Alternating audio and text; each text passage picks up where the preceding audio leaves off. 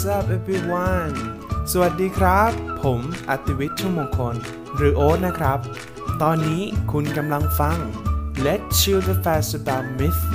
รายการสอนภาษาอังกฤษที่จะพาคุณไปสำรวจโลกแห่งตำนานกรีก ที่คุณอาจจะไม่เคยรู้มาก่อน โดยเราจะนำเสนอเรื่องราวความรักของเหล่าเทพ ที่มีความหลากหลายทางเพศ มาเล่าสู่กันฟังครับ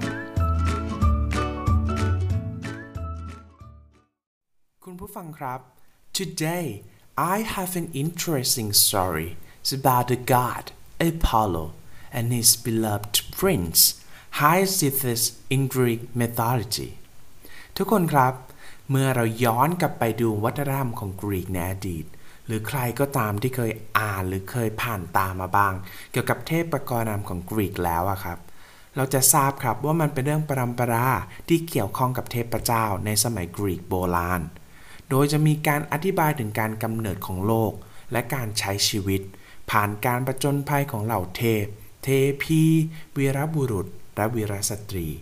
รวมไปถึงสิ่งมีชีวิตอื่น ๆ ซึ่งเผยแพร่ผ่านทางบทกวีในรูปแบบของปากต่อปาก แล้วได้กลายเป็นที่รู้จักกันอย่างแพร่หลายในปัจจุบันครับ The truth is people have been worshipping queer gods for ages What's more people have looked up to deities for guidance hope love and acceptance irrespectively of gods or goddesses sexuality จริงๆ แล้วเนี่ยครับ ผู้คนในอดีตของกรีกเขาได้มีการสักการะบูชาเทพเจ้าหลาย ๆ องค์เลยละครับ ไม่ว่าจะเป็นเพื่อการชี้นำทาง เพื่อให้สมความปรารถนาหรือสมหวังในด้านความรัก หรือแม้แต่กระทั่งขอให้ตนนั้นเป็นที่ยอมรับของสังคม ซึ่งเทพหลาย ๆ องค์ที่มีการน้อมรับนับถือ ก็เป็นเทพที่มีความหลากหลายทางเพศ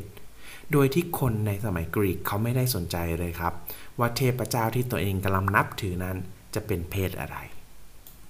All this is by way of leading up to today's story. It's about the prince Hyacinthus and the god Apollo, which was the first myth where I realized that the two men were definitely lovers, not just close companions. เราไปฟังเรื่องราวกันเลยครับ Let's go! In Greek mythology, Hyacinthus was a very beautiful prince of Sparta, and he was a lover of the god Apollo. ตามตำนานเล่าว่า Hyacinthus เป็นเจ้าชายที่มีรูปโฉมงดงาม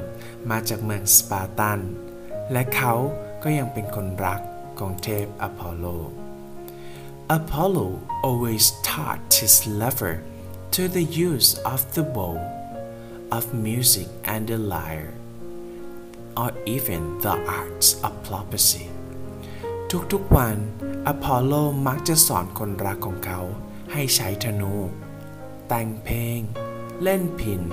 หรือแม้กระทั่งสอนการพยากรณ์ One day while Apollo was teaching Hyacinthus to throw the discus they decided to have a friendly competition by taking turns to throw the discus และแล้วก็มีวันหนึ่ง ในขณะที่อพอลโลกำลังสอนไฮซิฟัสยิงธนู ตนก็อยากลองนึกแข่งธนูกับไฮซิฟัสตามภาษาของอาจารย์ ทั้งคู่เลยตัดสินใจที่จะทำการแข่งขันโดยสลับกันยิง Apollo threw first with such a strength of God the discus flew up to the clouds in the sky แต่ถึงตาที่อพอลโลเป็นคนเริ่มยิงก่อน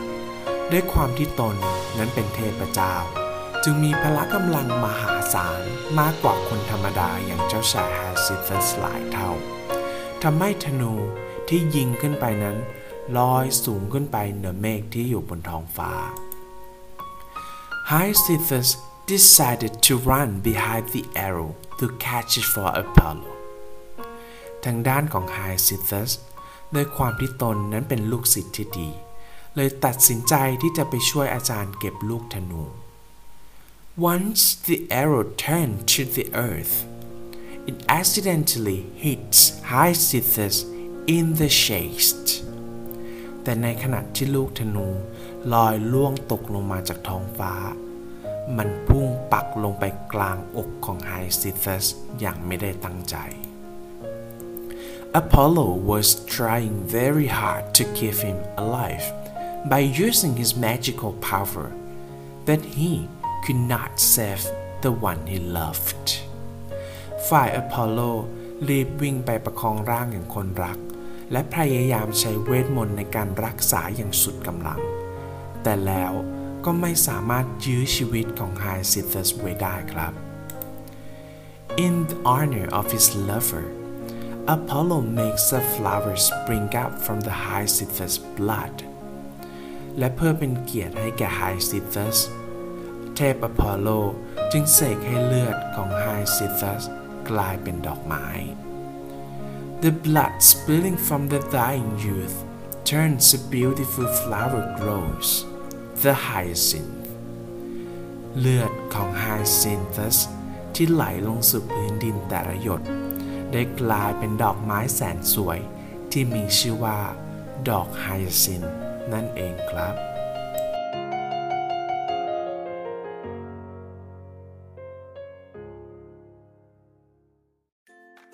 เอาละครับคุณผู้ฟังก็จบลงไปแล้วนะครับ กับเรื่องราวความรักของเทพอพอลโล และเจ้าชายไฮซิทัสเรามาดูคำศัพท์จากเรื่องที่ผมเล่ากันในวันนี้ดีกว่าครับ ว่ามีคำไหนบ้างที่น่าสนใจคำแรกเลยนะครับ decide decide คำนี้เป็นคำกริยาครับ แปลว่าตัดสินใจ แต่ถ้าเป็นคำนามเนี่ย มันคือ decision decision ยกตัวอย่างเช่น Hyacinthus decided to run behind the arrow to catch it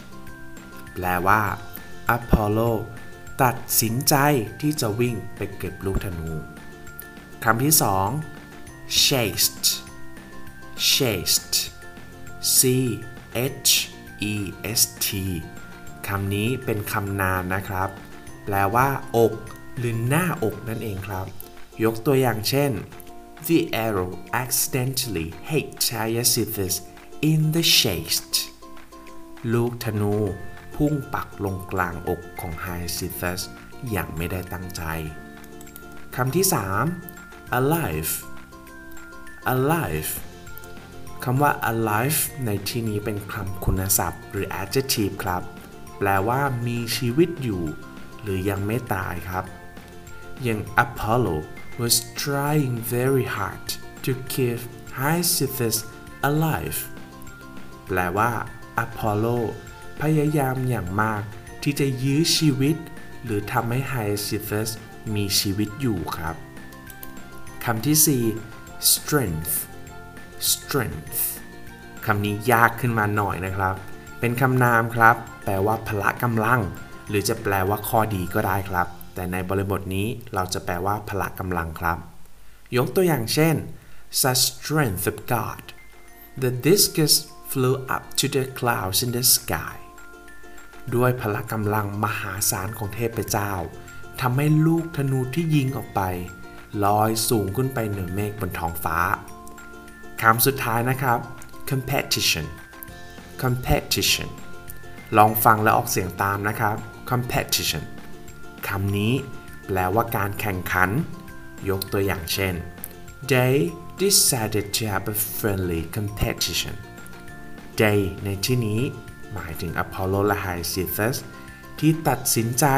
จะแข่งขันยิงธนูกันนั่นเองครับ และก่อนที่จะจากลากันไปใน episode นี้นะครับ วันนี้เราได้พูดถึงเทพอพอลโล และเจ้าชาย Hyacinthus แห่งเมืองสปาร์ตันกันไปแล้วนะครับ ผมก็เลยจะมีเกร็ดความรู้เล็กๆ น้อยๆ รอบตัวมาฝากคุณผู้ฟังเกี่ยวกับเทพอพอลโลครับ Did you know the god Apollo is the inspiration of the NASA spaceship Apollo คุณผู้ฟังทราบกันไหมครับ ว่าชื่อยานอพอลโลเนี่ยมีแรงบันดาลใจหรือได้รับแรงบันดาลใจ มาจากเทพอพอลโลจากตำนานกรีกเนี่ยแหละครับ เพราะเทพอพอลโลเนี่ยเป็นเทพที่เรียกได้ว่ามีความสามารถที่ค่อนข้างหลากหลาย และหนึ่งในความสามารถของเทพอพอลโลก็คือองค์ความรู้ เพราะอพอลโลคือ god of knowledge หรือเทพแห่งความรู้นั่นเองครับ ซึ่งทางนาซาเนี่ยเขาเชื่อว่ายานลำนี้ครับ จะเป็นยานที่สามารถนำพาเหล่ามวลมนุษยชาติก้าวเข้าไปสู่การค้นพบครั้งยิ่งใหญ่ แล้วก็เป็นไปตามหวังครับ ยานอพอลโล 11 ก็สามารถพามนุษย์ไปเหยียบบนดวงจันทร์ได้สำเร็จในวันที่ 20 กรกฎาคม คศ 1969 ครับ และนี่ก็คือหนึ่งในหลาย ๆ เรื่องราวตำนานของเทพเจ้าที่มีความหลากหลายทางเพศในสมัยกรีกครับ ซึ่งมันสะท้อนให้เราเห็นว่า ความสัมพันธ์ระหว่างเพศเดียวกันเนี่ย มันมีมาอย่างแสนนาน จนมันเกิดแนวคิดที่ว่า การเปิดใจยอมรับความหลากหลายทางเพศ คือความก้าวหน้าของอารยธรรม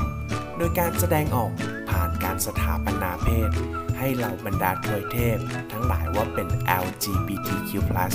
นั่นเองครับ and that was the show for today